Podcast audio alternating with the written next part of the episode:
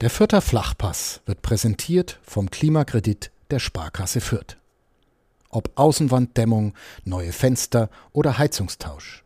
Sanieren Sie Ihre Immobilie einfach und günstig, ohne Grundschuldeintrag bis 50.000 Euro. Denn Sanieren hilft Energiesparen. Der Klimakredit der Sparkasse Fürth. Chris, bist du auch zufrieden mit dem Punkt, mit der Art und Weise und mit der Energie, die das Clippert auf den Platz gebracht hat? Ich bin mit allen drei, ja, wenn ich jetzt Punkten sage, hört sich das komisch an, ne? mit allen drei Unterpunkten sehr zufrieden. Ja, mit drei das hat Punkten, schon gepasst. Mit drei Punkten wäre Stefan Leitl, von dem dieses Zitat ja stammt, wahrscheinlich auch sehr zufrieden gewesen. Ja, aber mit den, so wie es war, war es gut. Nach, gerade nach dem 1 zu 6, schöne Reaktion, mal wieder zu Null gespielt. Das hat passt. Das heißt, wir brauchen heute über nichts Negatives reden und reden nur positiv? Das wird sich ergeben, aber ich denke, es wird viel Positives dabei sein. Und du sagst nicht, das ist zu wenig. Es gibt immer noch Menschen, die sagen, das ist zu wenig im Abstiegskampf. Oder hast du damit, äh, wie ich auch, äh, schon längst abgeschlossen? Also ich glaube, da braucht man sich nicht mehr drüber unterhalten, gerade wenn man auch bisschen die Ergebnisse von anderen Plätzen sieht. Ja, das war's dann, glaube ich, mit dem Abstiegskampf. Also selbst du, der kühnste Optimist, der immer noch glaubt, dass das Clippert auch den BVB schlägt am Ende der Saison, wobei der BVB momentan jetzt ja auch nicht die besten Leistungen auf den Platz bringt. Äh, du, selbst du hast abgeschlossen mittlerweile.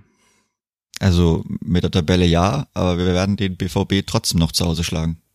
Weil der BVB jetzt ja nach dem Spiel gegen Köln auch nicht mehr Meister werden kann. Endlich sind die Aussagen vom Meisterschaftskampf, der angeblich spannend ist, ja auch äh, überholt und dann, bricht der BVB ein, meinst du?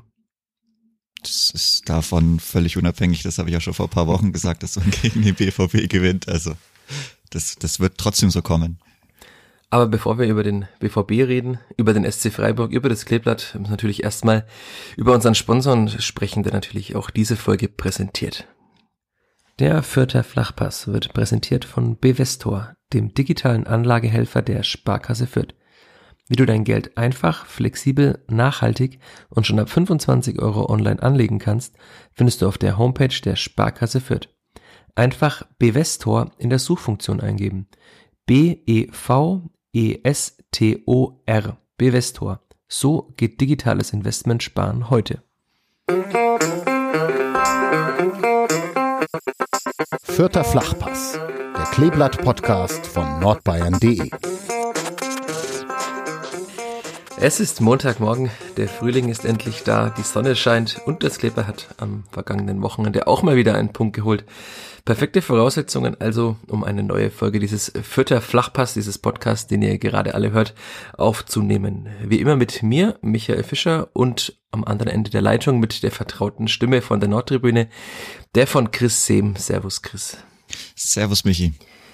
Ich würde vorschlagen, weil ich sehr lange überlegt habe, wie wir in diesen Podcast einsteigen, dass wir es heute mal nicht chronologisch machen, sondern äh, im Hinblick auf das, was wir später in dieser Folge auch noch besprechen wollen, einfach mal das Spiel versuchen zu erklären anhand äh, der Mannschaft, die gespielt hat, und anhand jedes einzelnen Spielers. Bist du damit einverstanden oder überfordert dich das so am Montagmorgen? Ja, das kriegen wir schon hin. Ja? Denke ich, ich schon, ja. Ich fand, äh, ich habe nochmal den Spielverlauf angeschaut, habe mir meine Notizen noch angeschaut und dachte mir, okay, das wird teilweise ein bisschen zwischendrin ein bisschen zäh. Und dann habe ich mir nochmal die, die Aufstellung angeschaut und an meine Verwunderung zurückgedacht am Samstag, auch an deine, die du ja schon kundgetan hast beim Blick auf die Aufstellung. Deswegen dachte ich, wir gehen das Spiel mal so durch und fangen natürlich dann mit einer Personalie an, die jetzt nicht überraschend war, äh, mit Andreas Linde. Da gab es auch schon wieder, wenn man so, ich habe ja die digitalen Stammtische auch in der PK vor dem Spiel erwähnt bei Stefan Leitl, der da auch dann drüber gesprochen hat, aber Andreas Linde war trotzdem ein gutes Spiel, aber ich bin immer noch ein bisschen in Anführungszeichen schockiert, dass äh, so viele Bälle zum Gegner kommen. Du hast gesagt, äh, das muss man relativieren. Ja, ich fand das jetzt gar nicht so schlimm. Also er hat natürlich, glaube ich, sehr, sehr viele Pässe spielen müssen im Spiel. Vielleicht auch etwas zu viele, gerade wenn man bedenkt, dass man da mit der Dreierkette aufbaut. Also die ist ja momentan sehr, sehr en vogue. Wir nutzen viele Teams und um halt die Gegner bisschen, bisschen zu locken, dass man sich öfter die Ball hin und her schiebt und dann kommen die Gegner vielleicht ein bisschen raus und man kann da ähm, einen besseren Ball nach vorne spielen. Aber gerade Maxi Bauer hat dann vielleicht drei, vier Mal zu oft dann noch den Ball zum Torhüter gesucht. Und ja, ich fand, er war auch schon ein paar Mal schon deutlich in der, in der Bredouille und dann ist es auch in Anführungszeichen normal, dass da nicht jeder Ball vielleicht so perfekt kommt. kam trotzdem noch paar Bälle ordentlich, aber ja, auch wenn es vielleicht dieses Spiel nicht die allerbeste spielerische Leistung des Torhüters war, also gehalten hat er trotzdem super und sein allererstes zu Null Spiel gemacht. Ja, ich dachte mir im Stadion erst, huiuiui, das sah ganz schön, also der, dieser Aufsetzer in der Anfangsphase von Roland Soloy, dachte ich erst, okay, warum hat er den nur so, also gerade noch an den Pfosten gelenkt, aber der ist ganz fies aufgetitscht auf dem Boden und wenn man dann nochmal an das Wetter am Samstag zurückdenkt, das ja erst sehr, sehr schön war und dann sehr, sehr schlecht und dann wieder sehr, sehr schön, ähm, dann war wahrscheinlich der Platz auch einfach nass. Also ich, das sah einfacher aus, als es dann am Ende war. Ich glaube, das war schon ein ekliger Ball zu halten, ne, weil er genau ganz kurz vor ihm aufgesetzt ist. Ja, genau, das setzt quasi vor der Hand direkt auf und also hat er super gehalten. Also auch von hinten sah das gut aus und auch wichtig, dass dann die erste Aktion wieder nicht reingegangen ist, sondern diesmal an Pfosten und wieder weggesprungen ist. Vor allem ist es, glaube ich, auch Stefan Neidl wichtig, weil er ja immer wieder, wenn er über die Torhüter gesprochen hat, darüber gesprochen hat, dass sie die Mannschaft im Spiel halten müssen. Und das hat ja Andreas Linde jetzt dann getan, auch später nochmal gegen Grifo, der dann äh, Maxi Bauer hat aussteigen lassen. Also ich fand es auch, das war eine gute Leistung und wahrscheinlich relativiert es tatsächlich. Also wenn er halt nur fünf Bälle spielen muss und davon kommen vier an, dann sieht es anders aus, wenn er 20 spielen muss und davon kommen halt nur 13 an. Ne? Also das ist äh, wahrscheinlich einfach in, mit logisch mit Zahlen zu erklären, da hast du schon recht. Ja. Aber ist es eine kühne These zu sagen, Maxi Bauer spielt den Ball lieber zu Linde, weil der der bessere Fußballer ist? Für den Aufbau? Besser als Griesbeck wahrscheinlich. Ja, nee, ich würde sagen besser als Griesbeck und als Bauer, oder? Im Spielaufbau. Ach so. Hm, also eigentlich hat Bauer einen feinen Fuß. Der kann sehr, sehr gute lange Bälle auch spielen, aber also für das, was man, wie man aus der Dreierkette aufbauen möchte, ist ja auch der lange Ball vielleicht nicht unbedingt das, was man direkt sucht. Aber ja, ich meine, er kam ja jetzt dann auch in eine andere Position, beziehungsweise halt noch zentraler war da die Mitte dieser Dreierkette und hat jetzt auch nicht super viel gespielt. Im letzten Spiel hat er einen bösen Zusammenprall gehabt. Die, die Verteidigung, die ganze Defensive hat sechs Gegentore kassiert. Und da ist es vielleicht auch normal, dass er nochmal den, in Anführungszeichen, Sicherheitsball sucht, auch wenn er damit vielleicht die Torhüter dann bedrängt und die Verantwortung ein bisschen weiterschiebt. Jetzt sind wir schon bei Maxi Bauer. Äh, auch wieder kühne These, hätte er vielleicht einfach immer in einer Dreierkette spielen müssen, weil ich fand, das war eines seiner besten, wenn nicht sogar das beste Spiel jetzt in der Bundesliga-Saison auf jeden Fall, aber ich fand auch insgesamt fürs Kleeblatt, also natürlich sein Debüt damals gegen Dortmund war noch äh, sehr, sehr gut, wahrscheinlich noch besser. Aber insgesamt war das von ihm, fand ich, ein sehr reifer Auftritt. Und dann, wir haben, auch ich habe äh, oft schon geschrieben, er wird sich schwer tun in Augsburg, wenn er so spielt, aber wenn er jetzt so spielt wie in diesem Spiel und offenbar braucht er zwei erfahrene Männer neben sich, dann kann er das auch in der Bundesliga liefern.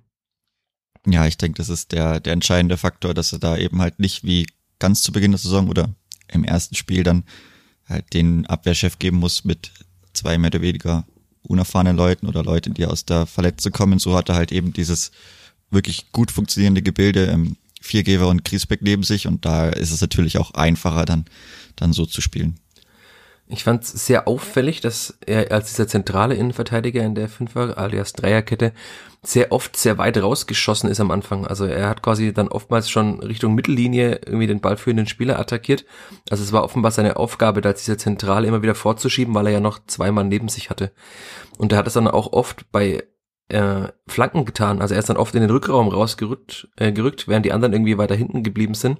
Es war schon auffällig, fand ich, dass und das hat ihm aber offenbar gelegen, also weil er hat da sehr viele Zweikämpfe gewonnen. Er hat auch die meisten seiner Kopfballduelle gewonnen. Das war jetzt auch, klar waren das jetzt keine äh, Anthony Modest, die da gespielt haben, aber zum Beispiel jetzt äh, Dimirovic ist ja auch, war, hat man gemerkt, ein sehr ekliger Gegenspieler, der auch mit viel Körpereinsatz spielt.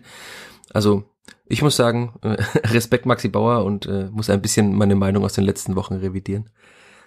Ja, ich meine gerade dafür, dass er also halt mehr oder weniger angeschlagen spielt, weil so das mit dem, mit dem Zahn, das steckt man auch nicht so schnell weg und ist dann auch schon ein bisschen Unsicherheitsfaktor vielleicht, gerade in Kopfballduellen. Also hat er, hat er solide gemacht.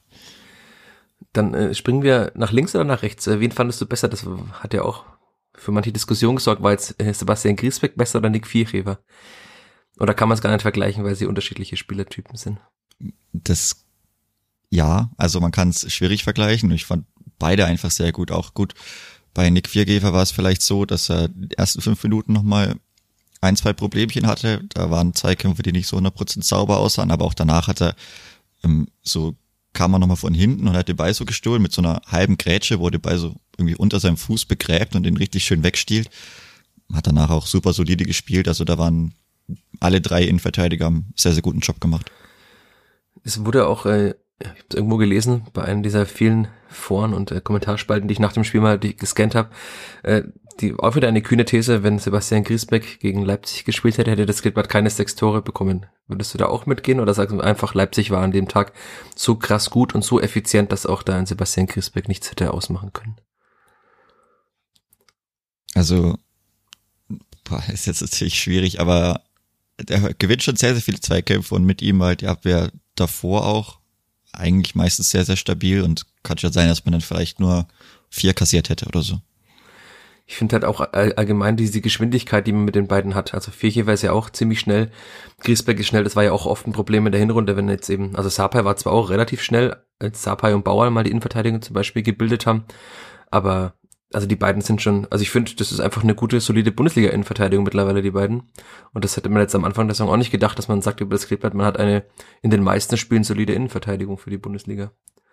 Das stimmt, also die Entwicklung ist da auch sehr, sehr interessant, gerade wenn man bedenkt, dass man trotzdem so viele Tore kassiert oder insgesamt kassiert hat, dass man da dann im März drüber spricht, dass man eigentlich dann schon eine solide Innenverteidigung gefunden hat, ist es ja irgendwie auch bisschen kurios vielleicht. Wir müssen jetzt mal schauen, wie Girondin Bordeaux am Wochenende gespielt hat. Weißt du warum? Bordeaux. Tja, wer spielt denn da? Das hat nichts mit den Spielern zu tun. Ich, Ach so. Ah, jetzt bin ich sehr gespannt, weil ich habe äh, in dieser Woche ähm, die, die sehr hörenswerte Rasenfunk-Folge gehört zu den äh, verschiedenen Ligen in Europa. Gibt es immer einen Kurzpass mit so einem kleinen Überblick über die Ligen Europas und da kam dann auch das Kleeblatt vor. War sehr äh, witzig, weil da halt über Spanien und Italien gesprochen wurde und dann wurde auch über die Ligue 1 gesprochen und dann gab es offenbar in Frankreich sogar eine Push-Benachrichtigung der L'Equipe, der Sporttageszeitung, dass Girondin nicht mehr die schlechteste Abwehr Europas hat nach dem Leipzig-Spiel. Jetzt weißt du vielleicht, worauf ich hinaus will. Oh Mann. Bordeaux hatte nämlich 68 Gegentore offenbar ähm, und die Spielfang hat sie mit diesem Leipzig-Spiel überholt. und dann war die Spielfang wieder die schlechteste Abwehr Europas in den Top 5 Ligen und jetzt habe ich aber gesehen, dass äh, Girardin hat äh, 2 zu 0 verloren am Wochenende gegen Montpellier und hat damit 70 Gegentore. Das heißt, äh, sind wieder gleichgezogen mit den Füttern. Sie haben allerdings äh, 38 geschossen, das heißt, das Torverhältnis ist immer noch schlechter. Aber sehr schön, das, das ist immer ganz witzig, wenn man so in den letzten Jahren war das Klippert immer so eine Liga mit Sandhausen und jetzt wird dann irgendwie in Gesprächen über den europäischen Spitzenfußball, über die Spitzenligen, wird dann auch über das Klippert gesprochen, ist immer ganz nett. Aber das nur am Rande, aber ja, ich, es waren einfach zu viele Ausfälle dabei auswärts. Zu Hause ist es ja immer noch, abgesehen von diesem Leipzig- und Hoffenheim-Spiel, waren es nicht viele Gegentore. Also, das hat einfach diese vielen Auswärtsspiele, die da alles kaputt gemacht haben, vielleicht auch äh, Richtung Klassen halt alles kaputt gemacht haben, leider. Naja, dann äh, sprechen wir über links oder über rechts. Das ist jetzt auch wieder die Frage, wer hat dir besser gefallen? Marco Mayhöfer auf der ungewohnten Linksverteidigerposition oder auf der rechten Seite Simon Asta? Mir haben eigentlich beide gut gefallen. Also da Puh, ist auch wieder schwierig zu sagen, wer mir besser gefallen hätte. Wer hat dir denn besser gefallen? Also ich finde, äh, wenn man es vom Überraschungsmoment sieht, äh, fand ich Simon Asta erstaunlich gut, weil von Marco Mayhöfer ist man ja auch auf der linken Seite immer solide Leistungen gewohnt. Man hat schon gemerkt, dass es nicht seine angestammte Position ist, weil er ab und zu sich den Ball wieder auf den rechten Fuß gelegt hat, auch auf links. Also ist halt einfach kein Linksfuß, ist ja auch klar. Er hat einen rechten Verteidiger gelernt. Und Simon Asta fand ich aber Bislang hat er mich in den meisten Einsätzen noch nicht so überzeugt. Ich fand den mal bei seinem ersten äh, Startelf-Spiel damals in, in Braunschweig, war das in der vergangenen Saison, da fand ich ihn auch sehr solide, aber da muss man halt auch sagen, dass Braunschweig jetzt, sind ja abgestiegen damals, auch jetzt kein riesig, riesiger Gegner war. Aber bislang fand ich auch, das war jetzt auch von ihm das beste Spiel beim Kleeblatt. Und ich fand, er hat auch gezeigt, warum er jetzt zum Beispiel U20-Kapitän war und warum er in die U21 berufen wurde.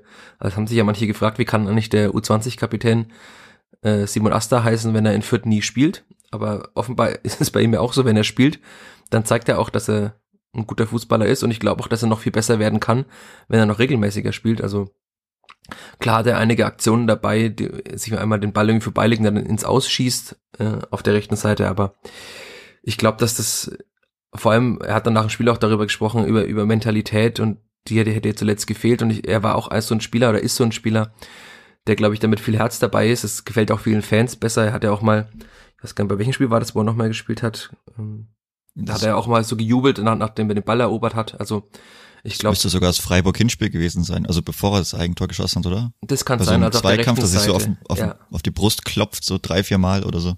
Ja, ich, ich man, also es wird ja Jedro Willems vieles vorgeworfen und das meiste teile ich mittlerweile auch davon, diese wirkt immer ein bisschen lustlos, ein bisschen teilnahmslos. Und das ist halt bei ihm überhaupt nicht der Fall. Also er ist halt da voll dabei. Ich glaube, er identifiziert sich mittlerweile auch mit der Mannschaft und mit dem Verein. Sitzt ja auch schon eine Zeit lang da. Und ich denke, das wird auch den Ausschlag gegeben haben bei Stefan Leitl. Also ich, Leitl weiß wahrscheinlich auch, dass Hedro Willems an guten Tagen ein besserer Fußballer ist als Simon Asta wahrscheinlich. Aber dass halt Asta sich voll reinhaut und mit vollem Einsatz und äh, auch mit Lust am Verteidigen spielt. Also ich kann mir gut vorstellen, dass man auch in den nächsten Wochen mit dieser Combo äh, Meierhöfer Asta spielt, sollte Luca Itter noch länger ausfallen, was wir natürlich nicht hoffen wollen. Er hat ja offenbar auch einen milden Verlauf bei seiner Infektion, hat Stefan Leitl gesagt, aber ich kann mir gut vorstellen und ich würde mir wünschen, dass er auch verlängert in Fürth. Oder bin ich dazu optimistisch? Nee, also ich denke schon, also gerade auch für ihn ist es eigentlich der logische Schritt, erstmal jetzt noch einen bisschen längeren Vertrag vielleicht zu unterschreiben, je nachdem halt, was auch mit Meierhöfer passiert. Also der wird es wahrscheinlich schon noch etwas länger bleiben, aber dass man ihn da aufbauen kann. Ja, also das passt schon so, wie er, wie er gespielt hat, wie er es gemacht hat.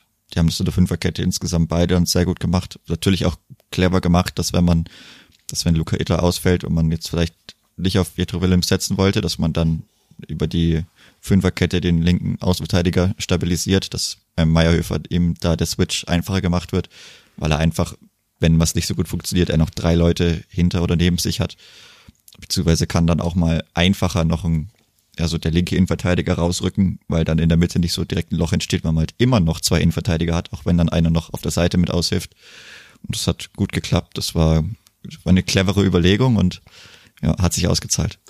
Ich finde, wenn wir jetzt die Fünferkette abschließen, das Einzige, was äh, den beiden Außenverteidigern fehlt, ist ein bisschen die Torgefahr nach vorne. Also Meyerhöfer hat ja diesen einen Schuss mal gehabt, so vom 16er Eck knapp drüber. Asta, der war, glaube ich, noch knapper, also der sah im, im Stadion sehr knapp aus, äh, über die Latte nochmal drüber. Aber es ist ja bei beiden jetzt nicht so, dass sie die torgefährlichsten Spieler sind. Also wenn man dieses System auch mal in der zweiten Liga spielen will, müssen, glaube ich, beide noch ein bisschen torgefährlicher werden, damit sie halt auch, wenn sie so weit offensiv vorne sind, auch mal einen Ball aufs Tor bringen. Ne? Das ist, glaube ich, bei Mayhofer ein Riesenproblem. Ja. Wenn er schießt, schießt er eigentlich nie aufs Tor. Also entweder, ich erinnere mich ans Bielefeld-Spiel, wo er diese große Chance hatte am zweiten Spieltag. Vielleicht wäre dann einiges anders gelaufen in der Saison, weiß man ja nie. Hatten wir schon oft dieses Thema. Und jetzt auch wieder der Schuss, also er hat jetzt nicht diesen krassen Abschluss. Es gibt natürlich Linksverteidiger in der Bundesliga, die haben bessere Abschlüsse, aber da würden sie auch wahrscheinlich nicht beim Kleeblatt spielen, wenn sie noch besser wären fußballerisch. Wobei man auch überlegen muss, also welcher Linksverteidiger hat einen rechten Fuß von den Leuten, die gut und häufig aufs Tor schießen. Ja, er ist ja, kein gelernter also, Linksverteidiger. Ne? Ja, eben. Also ich, ich würde es dem jetzt nicht so unbedingt vorwerfen wollen, dass er da in seinem zweiten, dritten Spiel auf links da nicht vorne so 100% aktiv war. Ist halt auch immer schwierig, weil so weiß jetzt nicht, inwiefern das die Gegenspieler dann direkt wussten mit dem schwachen Fuß. Das war in der allerletzten Aktion war es schon auffällig, dass der Verteidiger dann diese leicht angedeutete Flanke mit links verteidigen wollte und Meyerhöfer sich den Ball einfach auf rechts gelegt hat. Und dann halt da abziehen konnte. Aber ja, so ist es schwierig, ihm was vorzuwerfen, weil so oft sieht man ja fußfremde Außenverteidiger eigentlich gar nicht mehr denkst du, keine Ahnung, der berühmteste war früher irgendwie mal Philipp Lahm. Ah, das war schon 2006. Das heißt, es Clipper wird in der nächsten Saison dieses Fußball-Hipster-Team, wo alle sagen, boah, die, die spielen mit einem fußfernen Außenverteidiger. Das ist ja auch dann ein neuer Fußballbegriff. Den wird wahrscheinlich Robert Klaus wieder prägen in irgendeiner Pressekonferenz. Fußferner Außenverteidiger mit dem ballfernen Zehner. Nein. Aber klar, also du hast auch wiederum recht. Und wenn man so spielt wie in der zweiten Liga, dann wird es wahrscheinlich auch eher darauf ankommen, den Ball wieder in den Rückraum zu legen, wo man eine bessere, Zitat, Boxbesetzung, mir tut's jedes Mal weh, es zu sagen hat. Und dann halt irgendwie Trilling Green wieder am richtigen Fleck steht oder dann ein anderer Achter, wie auch immer er heißen mag, Paul Seguin würde nicht mehr heißen. Aber damit könnte man auch jetzt Paul Seguin ist die gute Brücke, mit der wir ins Mittelfeld springen können, denn äh, Paul Seguin war nicht in der Startelf. Hat dich das überrascht?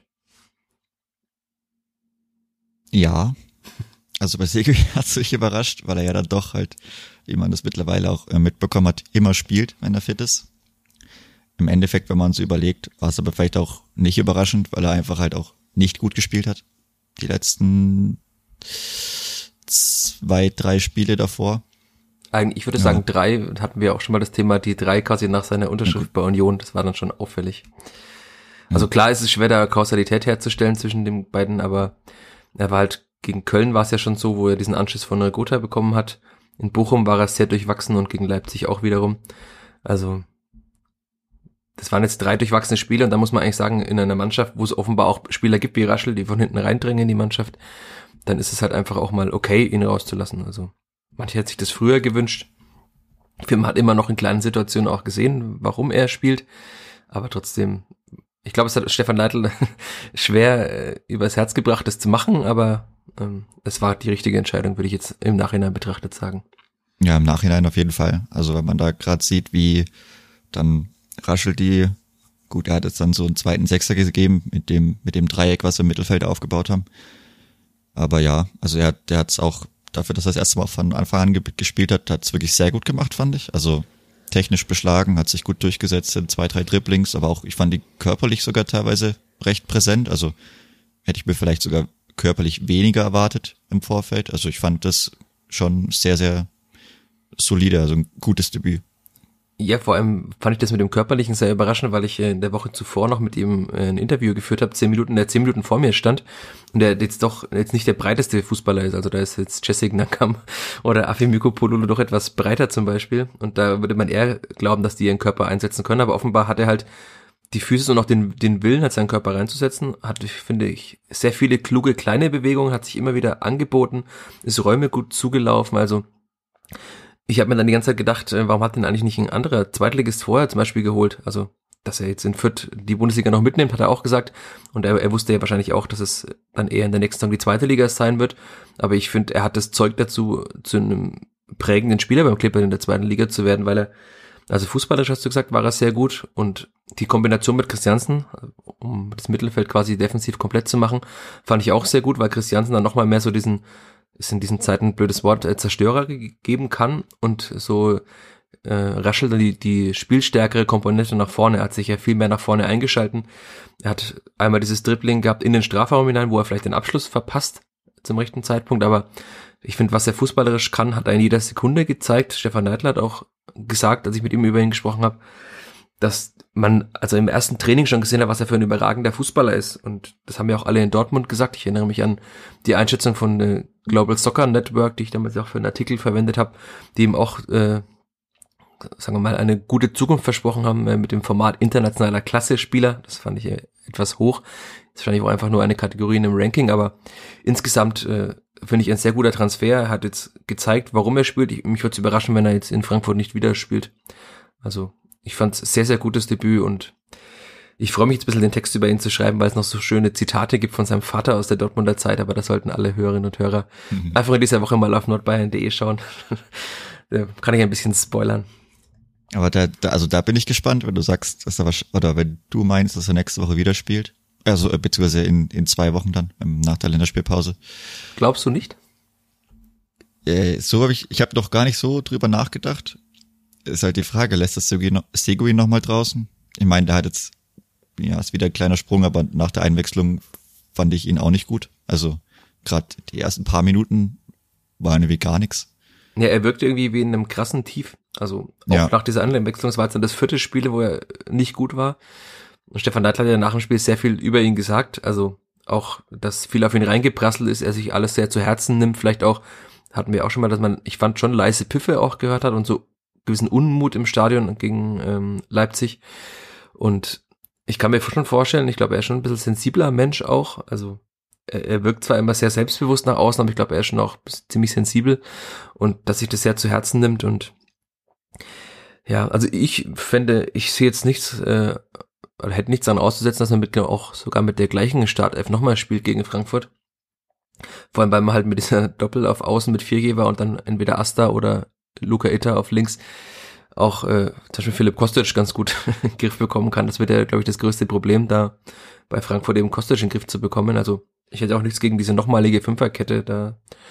Aber Stefan Leitl wird sich das wohl überlegen in der Länderspielpause und vielleicht gibt's ja noch ein paar Eindrücke aus dem Testspiel gegen Regensburg, dass sich jetzt dann doch Jedro Willems wieder aufdrängt. Ich kann es mir nicht vorstellen, aber ja, ist auch noch ein bisschen zu früh jetzt darüber zu reden, aber ich, ich fand zumindest, dass er, er hat nichts falsch gemacht, Raschel. Ich fand es sehr vielversprechend und warum sollte man jetzt ihn nicht spielen lassen und ihm auch diese Erfahrung nochmal sieben Spieltage lang geben, dass er dann in der zweiten Liga eben nochmal um einiges erfahrener ist.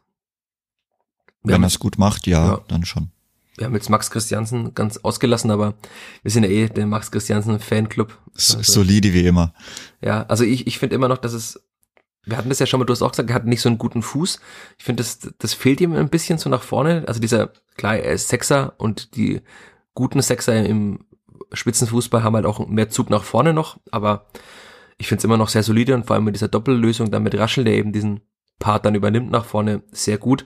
Ich finde, er hatte ein, zwei Fehlpässe dabei, Christiansen diesmal, aber halt auch wieder gute Grätschen und sehr präsent in den Räumen, also immer noch, ich finde für mich immer noch einer der besten Spieler in, in dieser Saison beim Kleeblatt, auch wenn er natürlich wie jeder auch mal Höhen und Tiefen hat, aber auch ein sehr guter Transfer und ich glaube, damit ist auch alles über ihn gesagt, oder? Ja, mit Höhen und Tiefen, ja, hast du gleich die perfekte Überleitung geschaffen. zu Jetzt Timothy ist die Frage Tillmann. zu wem. Ja, genau, da war auch einiges an Licht, einiges an Schatten dabei. Also es ist wieder so eine, ja, wenn man jetzt sagt, typische Tillman-Leistung wäre es auch, also vielleicht der letzten Wochen. Das könnte man vielleicht schon so sagen, weil er hat einige gute Aktionen dabei gehabt. Er ist aber auch, glaube ich, einmal ins Ausgedribbelt oder so und hat sich mal, was man auch bei ihm kennt, ist dann manchmal nicht vielleicht der erste Kontakt, aber der zweite oder dritte, wenn er sich den Ball zu weit vorlegt. Das hat er auch häufiger.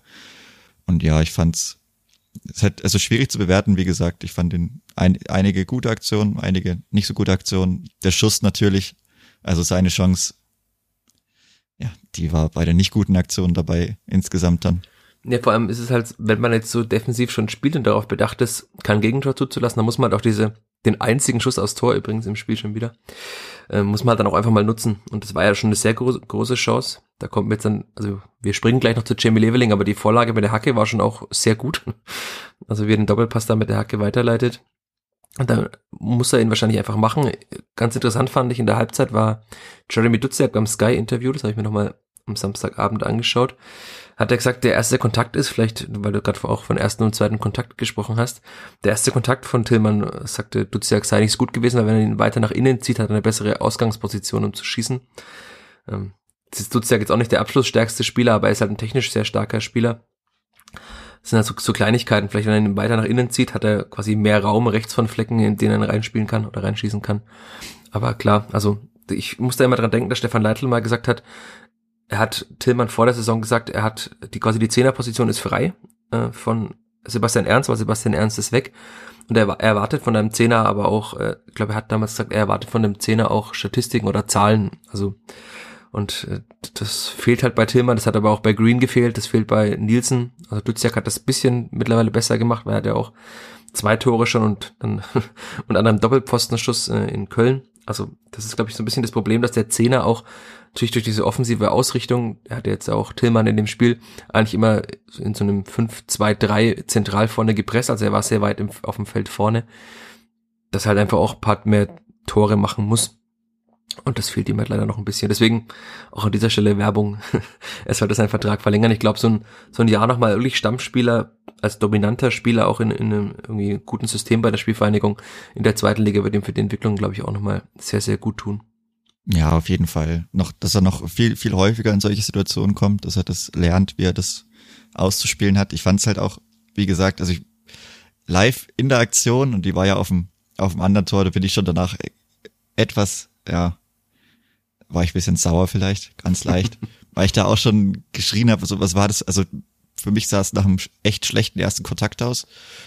Ich fand auf den Videoaufnahmen dann vielleicht, dass er, ja, entweder war es der erste Kontakt oder so der halbe, zweite oder, oder das war die Schrittfolge, irgendwas hat nicht wirklich gepasst, dass es, dass er ganz aus dem Rhythmus gekommen ist und dann natürlich auch der Abschluss. Also viele bemühen das Wort uninspiriert vielleicht zu häufig, aber diesmal war es aber wirklich uninspiriert. Also ich weiß nicht, was der Schuss sein sollte, aber der war sehr, sehr schlecht auch. Also nicht nur die Position, dann der Abschluss war aber wirklich schlecht. Also ich weiß nicht, wie er da einen Teuer überwinden will weiß nicht. Also, nee, in der zweiten Liga geht es. Es wäre ihm nichts mehr, naja, nee, also mit dem Schuss nicht. Also, naja, schau mal wirklich nicht, nichts mehr eingefallen Schuss einfach. gegen Düsseldorf an. Den ja, okay, kann auch gut, nicht, nicht von den, der ja. reingehen konnte. Also das ja, gibt das auch ist, schlechte Tore in der zweiten Liga. Den habe ich mir schon auch so oft, ja, wobei Kastenmeier meint ja, ähm, dass er auf, mit gewissen Dingen schon auf Manuel Neuer Niveau wäre. Gut. Spielt es in der zweiten Liga teilweise gegen Abstieg, aber naja. Ja, den, das mag vielleicht stimmen, aber trotzdem geht er auch in der zweiten Liga meistens nicht rein, wenn ich den, also der Abschluss, das weiß er auch selber, der war nix.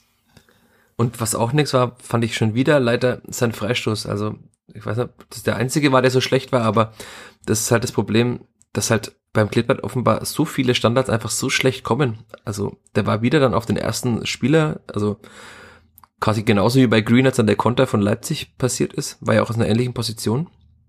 Und da man hatte man den Vergleich dann von Emil Forsberg, wie er dieses vor dem 1 zu 5 äh, vergangene Woche, wie er diesen Freistoß so, so scharf genau über den ersten Spieler und perfekt auf den Kopf platziert am 5-Meter-Raum hingebracht hat. Und es klappt beim Clippert übrigens irgendwie nie. Und ich frage mich immer, warum, ob man das nicht trainieren kann. Also, das ist ja auch, hat nichts mit Nervosität zu tun. Stefan Leitler hat ja mal gesagt, das hat mit, einfach mit mentaler Frische zu tun, dass man sich nochmal quasi den Ball hinlegt, durchatmet, sagt, wo will ich ihn hinhaben und spielen dann einfach dahin. Weil, dass er das kann, eigentlich, hat man ja schon oft gesehen. Er hat schon einige gute Standards getreten. Er hat auch eine sehr gute Technik eigentlich. Und deswegen verwundert mich das immer wieder, dass diese Standards beim Clipboard so schlecht kommen. Ist ja auch egal, wer sie schießt irgendwie. Also, wer sollte denn beim Clipboard überhaupt die Standards schießen? Ich finde, Tillmann ist immer noch der Beste, der sie treten kann, aber er macht es leider oft zu durchschnittlich. Hm, ja, also ich fand zwei, drei von, von Willems auch gar nicht so verkehrt. Und er hat jetzt noch nicht sehr viele getreten. So, Rigotta hat ja auch mal ein paar Mal die getreten. Da war auch, also ein paar waren okay, ein paar jetzt nicht, aber das ist allgemein Thema, das muss besser sein, weil das ist einfach der Aktion, da ist der nächste Spieler ganz, ganz viele Meter entfernt, der kann auch nicht näher kommen. Ich habe in einem gewissen Maße unendlich Zeit oder ich kann mir selber überlegen, wie viel Zeit ich brauche, wann ich die Ball spielen will und wie ich die Ball spielen will. Was in der Mitte passiert, da habe ich als ausführende Person jetzt relativ geringen Einfluss, aber ich kann schauen, dass der Ball dahin kommt, weil ich bin unbedrängt. Ich kann mir den so auf den Grashelm legen, wo ich ihn hin hab, ob ich da nochmal eine kleine Kuhle davor haben möchte, dass er wegen erhöht liegt oder was weiß ich. Aber das muss besser werden. Das hat ja auch, ich glaube, Streich sogar in der PK noch angesprochen, dass sie viele Standards hatten, aber auch viele eben nicht so gut kamen. Also, aber das ist natürlich in Fürth schon mittlerweile ein sehr, sehr großes Problem. Dann ist es auch egal, ob man, ob man Abnehmer in der Mitte hat, ne? Also mhm. wenn der Ball nie dahin kommt. So bei den Ecken finde ich es gar nicht so schlimm mit der Variante, dass man oft den ersten Spieler oder den ersten Pfosten versucht. Das sieht dann oft halt auch blöd aus, weil dann oft der Verteidiger da ist, aber das ist schon okay mit dem Versuch, den weiterzuleiten. Aber was dann aus dem Spiel kommt, also die Freistöße aus dem offenen Feld, ist schon äh, sehr, sehr schwierig. Ja, vor allem, also man hat ja Spieler wie jetzt Griesbeck hat das schon gezeigt, dass er da kopfen kann und wenn er mal frei zum Kopfball kommt, dann bringt er ihn auch aufs Tor, aber er kommt ja fast nie frei zum Kopfball, weil er halt einfach keine Flanken bekommt, das ist dann schon sehr schade. Aber du hast jetzt gerade Freiburg angesprochen, die hatten ja tatsächlich elf äh, Ecken, das war schon eine krasse Zahl. Und ich habe mir jedes Mal gedacht, dass ich in der Woche zuvor äh, gehört hatte, dass Freiburg ja äh, 20 Tore und damit 47 Prozent all seiner Tore äh, aus Standards geschossen hat. Und ich dachte mir bei jeder Ecke, okay, irgendwann wird's mal passieren. Auch wie im Hinspiel, also da war ja diese eine Ecke, wo danach kurz danach Griesbeck ausgewechselt wurde, weil er nicht in den Zweikampf kam. Und aber das muss man sagen, hat das Klippert echt gut hinbekommen. Also wir hatten das ja schon mal, dass es gut war, dann war es wieder in den letzten Spielen eher weniger gut bei Standards, aber jetzt also elf Ecken gegen die beste Standardmannschaft der Liga zu verteidigen, fand ich gut. Streich hat gesagt, vier, glaube ich, kamen nicht gut und konnten geklärt werden. Ja, stimmt auch. Aber auch in der Mitte hat einfach jeder Spieler einfach alles weggeklärt. Also das passte zu dieser konzentrierten Abwehrleistung. Muss man auch mal lobend hervorheben, finde ich. Ja, auf jeden Fall. Das hast du gerade schon Branimir Gotha angesprochen, dann springen wir doch auf die letzten zwei Positionen in diesem ja, wir haben ja 5-2-3, würde ich mal sagen, gegen den Ball war es, äh, auf die beiden Stürmerpositionen. Branimir Gotha, ich, ich tu mich schwer, also es war ein besseres Spiel von ihm, er war sehr motiviert, er ist weite Wege gegangen, ist viel gelaufen, hat auch, ich finde, teilweise eine, eine Situation, ist er mal über so, was nicht, 30 Meter am Freiburg hinterhergelaufen, hat dann den Ball erobert. Also an Einsatz mangelt es ihm nie. Ich finde, es ist wirklich immer wieder gut, wie er das macht aber er kommt halt kaum zu Abschlüssen und er hat auch wieder keinen einzigen Torschuss gehabt in dem Spiel.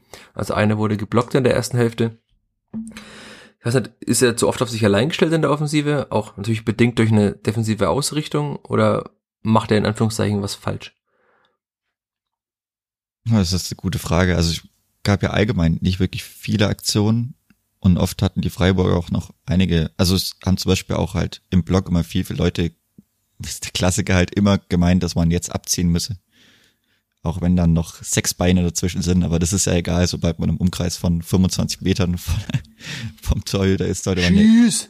immer abziehen, ja, immer, egal von wo, egal ob das der schwache Fuß ist, egal ob der Ball hoppelt oder was weiß ich.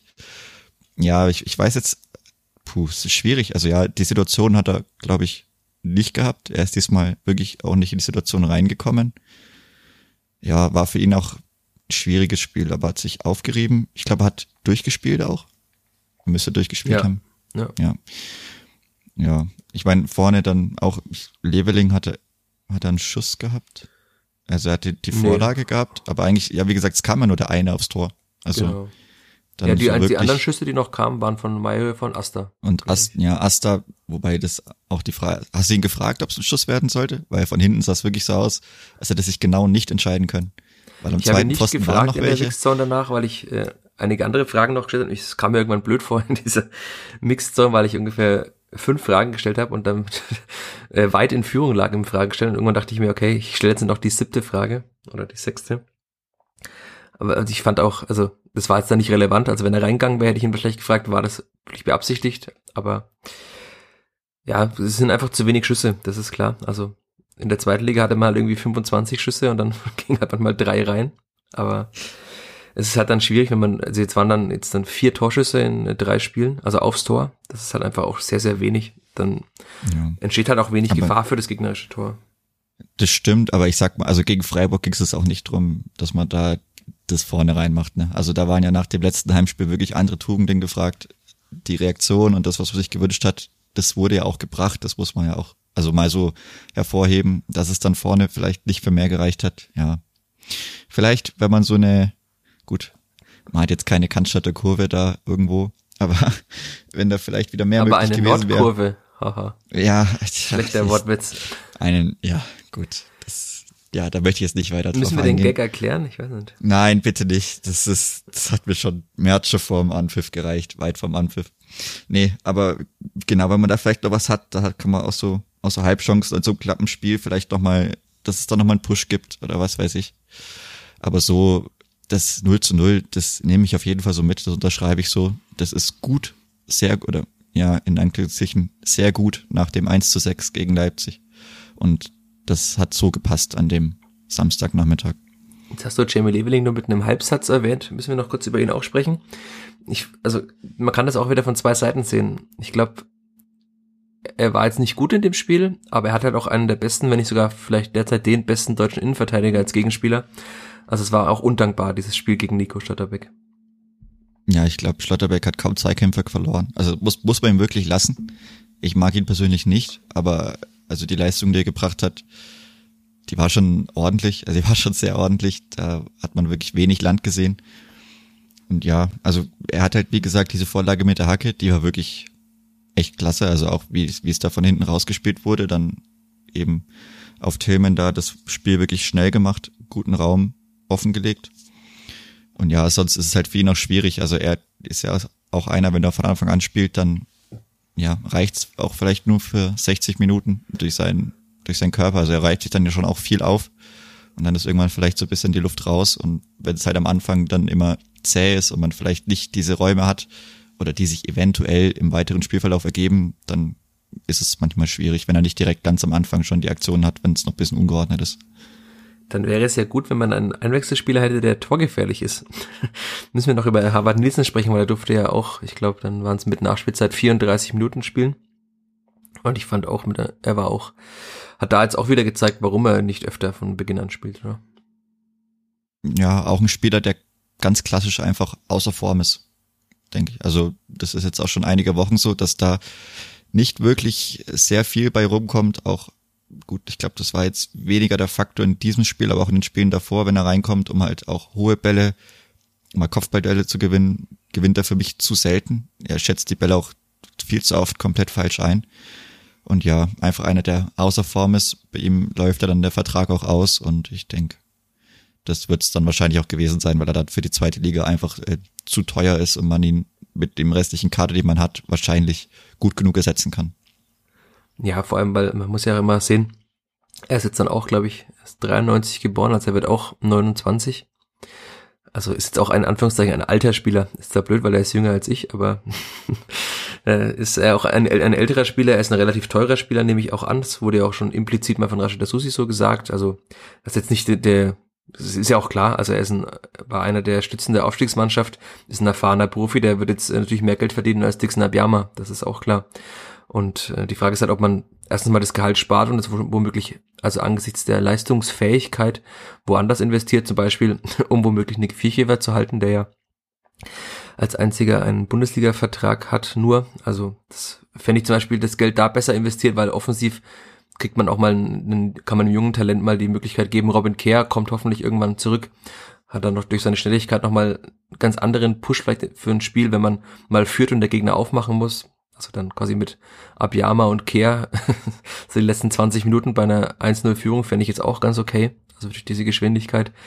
Und dann muss man vielleicht einfach noch einen jungen Stürmer holen, der Nielsen einfach ersetzt, der aber halt billiger ist und einfach vier, fünf Jahre jünger. Also das ist schade, ist ein sehr sympathischer Spieler, hat viel geleistet für die Spielvereinigung, hat sich, glaube ich, auch sehr mit dem Verein identifiziert, hat sich sehr wohl gefühlt hier, hat vielleicht auch sogar die beste Zeit seiner Karriere in Fürth erlebt, aber muss man jetzt auch sagen, dass es in der Bundesliga auch jetzt von ihm. Er hat zwei Tore, davon das wichtigste gegen Union Berlin, also damit hat er auch seinen Platz in den Geschichtsbüchern des Fürther Fußballs sicher, aber auch das zweite Tor gegen Bielefeld war ja auch eher glücklich, weil er da irgendwie die, die Schulter von dem Bielefelder Verteidiger anköpft und von da geht der Ball ins Tor. Also eigentlich nur eineinhalb Tore in jetzt dann, glaube ich, er hat 23 Spiele gemacht oder 24, das ist schon auch sehr, sehr wenig. Ja. Damit machen wir das Spiel zu, oder? Ich denke schon, ja. Ist auch nicht ist, wir haben schon jetzt einiges drüber geredet. Also ich denke, das Spiel ist abgehakt. Ja, ist witzig. Wir haben 40 Minuten fast über dieses Spiel geredet und ich dachte mir am Anfang, ja, so 0 20 Minuten über 0-0 kriegen wir hin, weil wir haben ja noch einen zweiten äh, Programmpunkt in diesem Podcast. Aber dann können wir jetzt ja fliegen quasi überleiten zum zweiten Programmpunkt, weil wenn es schon um die Zukunft geht, ja. Genau um die Zukunft und auch, wie ich vorhin angedeutet habe, ich habe ja nicht äh, ohne Grund angefangen, die Mannschaft quasi anhand der Einzelspieler, anhand der Aufstellung durchzugehen bei diesem Spiel, weil du dir, Chris, äh, gewünscht hast, dass wir im Podcast mal endlich äh, die mögliche Aufstellung in der nächsten Zweitligasaison besprechen. Ich würde jetzt einfach dir das Wort übergeben, weil ich habe mir meine aufgemalt. Du hast gesagt, du hast deine im Kopf. Ähm, fangen wir vielleicht einfach an. In welcher Formation würdest du denn gern spielen? Äh, ja, ich habe es mir einfach mal einfach gemacht, habe mir die Raute zurückgeholt, weil das passt eigentlich ganz gut mit den Spielertypen, die man jetzt schon hat. Ist ja auch kein Zufall. Der Spoiler habe ich auch hier stehen. Oh, ja gut, dann bin ich mal gespannt, wie viel, wie viel wir gleich haben, wie viel unterschiedlich. Wahrscheinlich ist eher mehr gleich als unterschiedlich. Aber gut, also wir muss jetzt auch sagen, wir gehen jetzt davon aus, gut, also wer hat noch Vertrag, wer könnte nächstes Jahr noch Vertrag haben und bei wem ist es realistisch, dass er bleibt oder wie wir das halt einschätzen, das muss man vielleicht dazu sagen, nicht, dass da jemand jetzt noch Leute vermisst, aber da wird man dann auch drüber reden, also das, das kommt schon noch. Ja gut, hinten im Tor Andreas Linde, ich denke.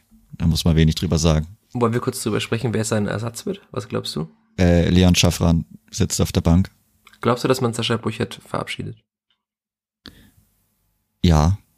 Okay. Also ich, ich glaube es mittlerweile nicht mehr, okay. weil er, ne, weil ich, ich finde, er ist so gut eingebunden in die Mannschaft. Die Frage ist halt, ob, ob äh, Sascha Burchert das, das will, ob, ob er klare da will. Nummer ja, das, zwei das, da bleiben will. Das habe ich mal überlegt. Also ich denke, der möchte schon vielleicht noch mal zwei Saisons spielen, aber weil ich finde, er ist immer noch sehr engagiert, auch im Training, ist nach dem Spiel immer wieder bei Linde auch. Also ich, ich finde, er ist für die Mannschaft halt sehr wichtig. Leitl lobt ihn ja auch immer wieder. Ich habe letzte Woche gefragt, als er sich in der Halbzeit des Leipzig-Spiels sehr warm gemacht hat, hat er ihn auch wieder quasi in den Himmel gehoben, was für ein toller Mensch der wäre. Und ich kann mir auch vorstellen, dass Buchert gerne in Fürth bleibt, der fühlt sich wohl hier. Aber es ist natürlich die Frage, also ich, ich finde Linde, wie du auch sagst, ist die klare Nummer eins, auch bei mir er ist halt einfach fußballerisch besser als Burchard, muss man einfach sagen. Und ich, das kann ja auch nochmal für so eine, wenn man in der zweiten Liga sehr dominant spielen will, ja auch wichtig sein, dass man mit dem Torhüter auch mal ein Spiel aufbaut. Das war halt unter Burchard leider oft genug nicht möglich. Deswegen, also klar, Linde im Tor.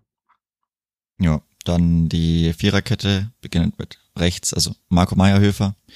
Der hat Vertrag. Ich denke, den wird man nicht verkaufen. Also davon gehe ich jetzt mal nicht aus.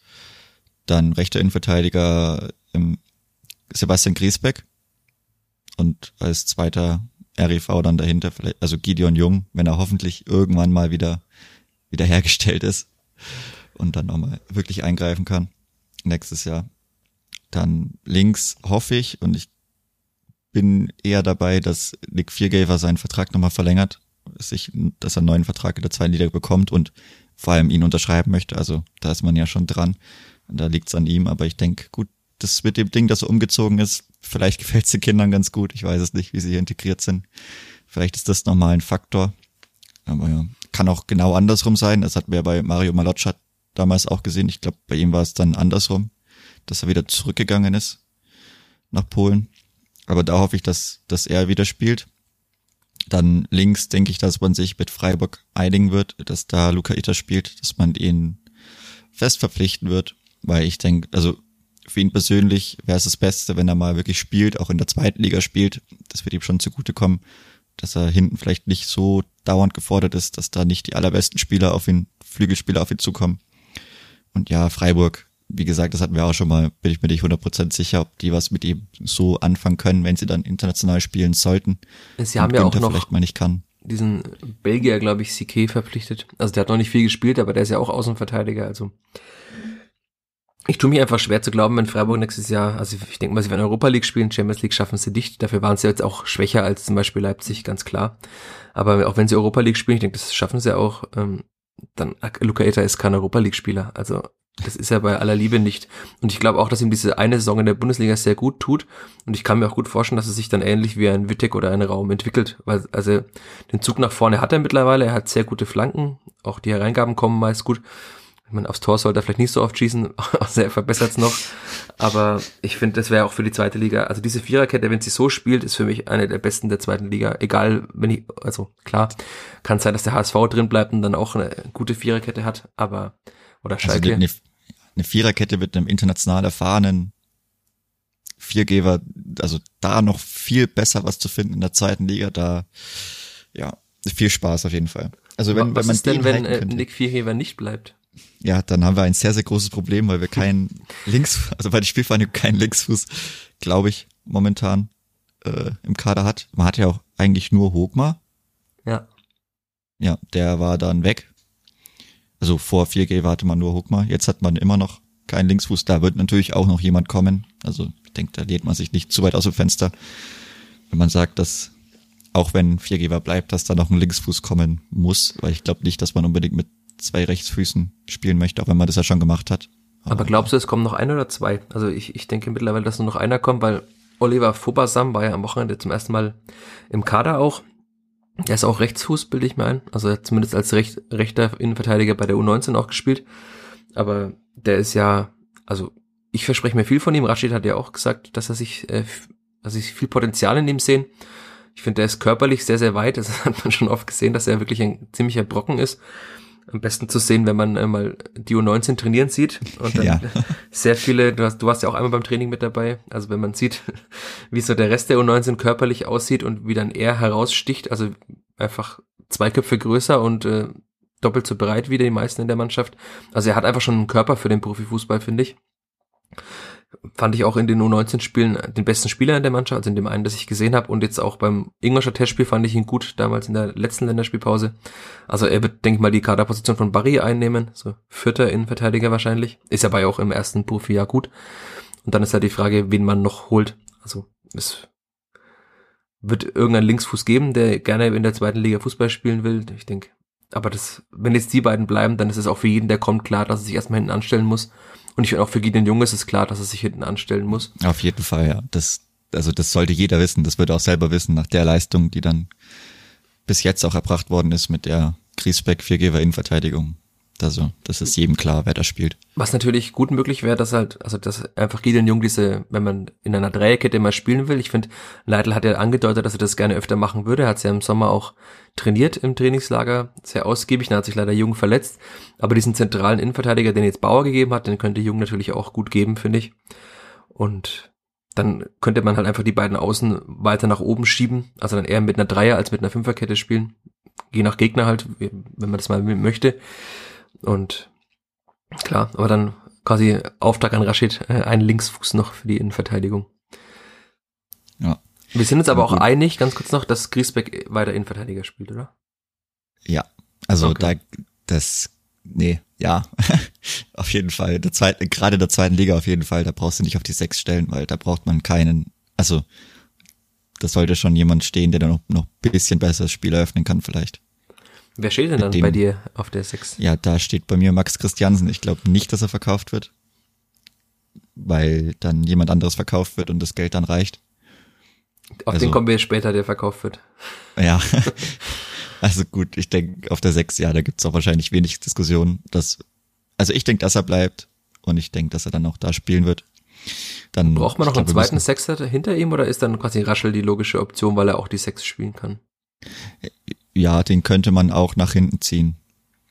Äh, Stefan Neidl hat jetzt mehrmals gesagt, dass diese Doppelsechs ja seine angestammte Position ist. Äh, hat er ja bei Dortmund auch, in, also bei Dortmund 2 in der dritten Liga teilweise gespielt. Er hat aber zu mir jetzt dann gesagt, da können wir dann ins Mittelfeld springen, dass er gerne den linken Achter gibt, weil sein großes Vorbild ist Andres Iniesta. Äh, also fehlt wahrscheinlich noch ein bisschen was zu der Klasse von Iniesta, aber äh, linker, ein linker Achter ist ja derzeit jemand anderes beim Clippert. Wer ist es denn bei dir dann in der Raute? Also bei mir wäre jetzt äh, Raschel der rechte Achter gewesen. Okay. Und links ähm, Timothy Tillman, wie gesagt, der sollte das Zweitle Zweitliga-Jahr auf jeden Fall noch mitnehmen. Also ich weiß es auch nicht, ob gerade so ein großer Markt für ihn dann trotzdem noch da ist. Ich, ich hoffe auch, dass er nochmal den Vertrag unterschreibt, dass nicht nur die Option ähm, gezogen wird. Ja, dann hat man das zentrale Mittelfeld. Ich weiß nicht, ist da bei dir? Wer spielt da bei dir? Ja, ich habe jetzt Raschel und in Klammern Green geschrieben. Also das hängt auch natürlich auch von ab, ob ich habe jetzt Raschel hinter Christiansen in Klammern geschrieben und Green hinter Raschel auf der 8 äh, geschrieben. Ich glaube, das wird schon ein Zweikampf zwischen beiden, weil also so durchschnittlich und oder teilweise auch schlecht, wenn man es hart sagt, Green in dieser Bundesliga-Saison war, hat er ja in der zweiten Liga angedeutet, dass er das Zeug hat, da ein überdurchschnittlicher Spieler zu sein und auch die Liga zu prägen, fußballerisch, weil halt einfach die Gegner nicht so stark einfach sind. Das hat man immer wieder gemerkt, dass er halt körperlich keine Chance hat in der Bundesliga. Aber also, ich glaube, Stefan Neidl ist ein großer Fan von Julian Green. Er kann ja auch die 10 spielen, da kommen wir jetzt dann gleich dazu. Das sehe ich aber auch jemand anderen. Also, dann ist er bei mir jetzt derzeit ein äh, Ersatzspieler nur.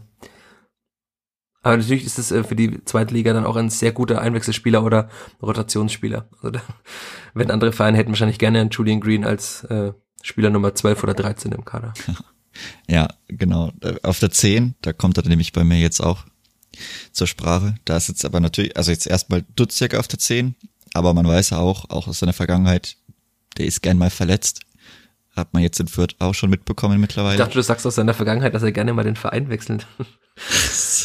nee. Naja. Ja, gut. er hat ja doch eine bewegte Vita. Er hat schon bei Schalke gespielt und bei Dortmund, beim HSV und bei St. Pauli. Was, was willst du jetzt andeuten? Also, nichts, äh, nichts will ich nein, nein, nein, nicht da, da, da nein, nein, da denke ich nicht hin. Nee, also ich denke, Weil dieser Verein hat ja 10. die Möglichkeit noch aufzusteigen sogar. Ja, komm, ja, das, das, ja. Nein, Also ich, ich glaube auch, dass er das äh, in der zweiten Liga auch wieder das das ist auch wieder so ein Spieler, der halt da perfekt aufblühen kann, weil er da dominant sein kann, weil er Hm. als Zehner auch einer der besten Zehner der Liga wäre. Also allgemein diese Mannschaft bis jetzt dahin ist für mich, wenn sie denn so Top spielt, drei. Top, ist für mich eine Top 3 Mannschaft. Es wird uns oft vor die Füße fallen, wenn im Herbst wieder die ersten vier Spiele nicht gewonnen werden, wie im Aufstiegsjahr, aber Ja gut, dann gewinnt man halt fünf danach, das Ne, also ich finde, wenn diese Mannschaft so zusammenbleibt, wenn Asusi das schafft, wenn Leitl auch der Trainer bleibt mit und Ja. alle diese Spieler, die Erfahrung aus der Bundesliga jetzt haben, dann sind die für mich also ganz klarer Aufstiegskandidat. Ist aus meinem Mund, der immer als der Pessimist Oh, gilt, oh, oh. Äh, ganz böse, vor allem, wenn man ja weiß, dass ein meistes Gegenteil entsteht. Und der Tippermund, ja. Eieiei. Naja, auf jeden Fall. Ja, Green wäre dann die zweite Option auf der 10. Ich sehe dann auch wieder dann eher auf der 10 vielleicht so ein, ähm, ja, Ernstkandidat, der da doch nochmal ein paar Mal auch ähm, Bälle über die Linie drückt, wenn er in der Situation ist in der zweiten Liga. Ich fand ihn auch in der Vorbereitung zur Bundesliga, hat er ja ein paar Mal die Zehner gegeben. Da war das ordentlich. Also auch für die zweite Liga, da braucht man vielleicht, ja, da wird man sich wieder spielerisch durchsetzen können. Da kann man Green noch gut auf die 10 packen. Aber ist er, also ich finde auch, das Duziak steht bei mir hier auch auf der 10, weil natürlich der Zehner, wenn man mit einem 4-4-2 spielt mit den beiden Stürmern, der Zehner ja auch sehr, sehr wichtig ist im Pressing nach vorne. Und ich finde, da ist Duziak auch nochmal einiges vor Green, weil er einfach, also ich finde, er ist irgendwie ein bisschen dynamischer und auch ein, ein Ticken Zweikampf. Also ich glaube, fürs Pressing ist Duziak auch besser geeignet, dass er dann da quasi den Ernst gibt und zentral zwischen den beiden Stürmern auch anläuft, damit man Dreier quasi, drei Stürmer hat, die pressen oder drei Angreifer. Ja, also Du- Duziak kommt ja auch aus der Linksverteidigerposition. Oder die hat er länger begleitet auf jeden Fall. Also da gibt es schon auch eine defensive Ausbildung. Ich denke, das merkt man schon. Also auch manchmal dann, natürlich hat er jetzt nicht unbedingt den Körper, aber dass er da teilweise schon weiß, was er macht.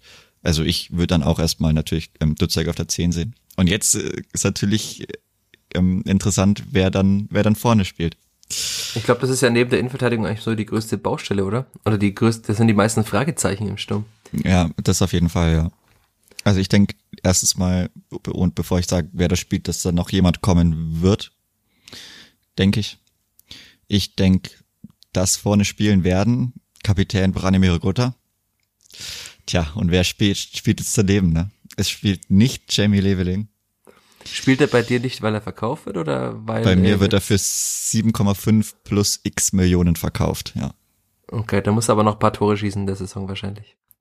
Oh, weiß ich nicht. Also er würde dann, das ist ja eben den Trumpf, den man hat, dass man ihn als Erstligaspieler noch verkaufen könnte. Das wäre ja besser, als wenn man jetzt ganz, ganz theoretisch jetzt mit ihm in die zweite Liga geht. Dann ist natürlich danach, auch sollte man aufsteigen, der Marktwert vielleicht ein Ticken geringer.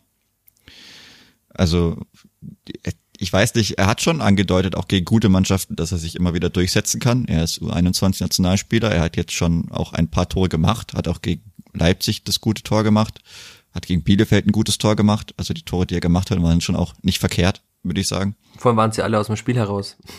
Ja, und er ist jetzt jung, hat jetzt auch mittlerweile schon gut einige, also viele Profispiele gemacht. Also ich denke schon, dass der Markt für ihn da ist. Aber für 7,5 Millionen, glaube ich, in der Pandemie.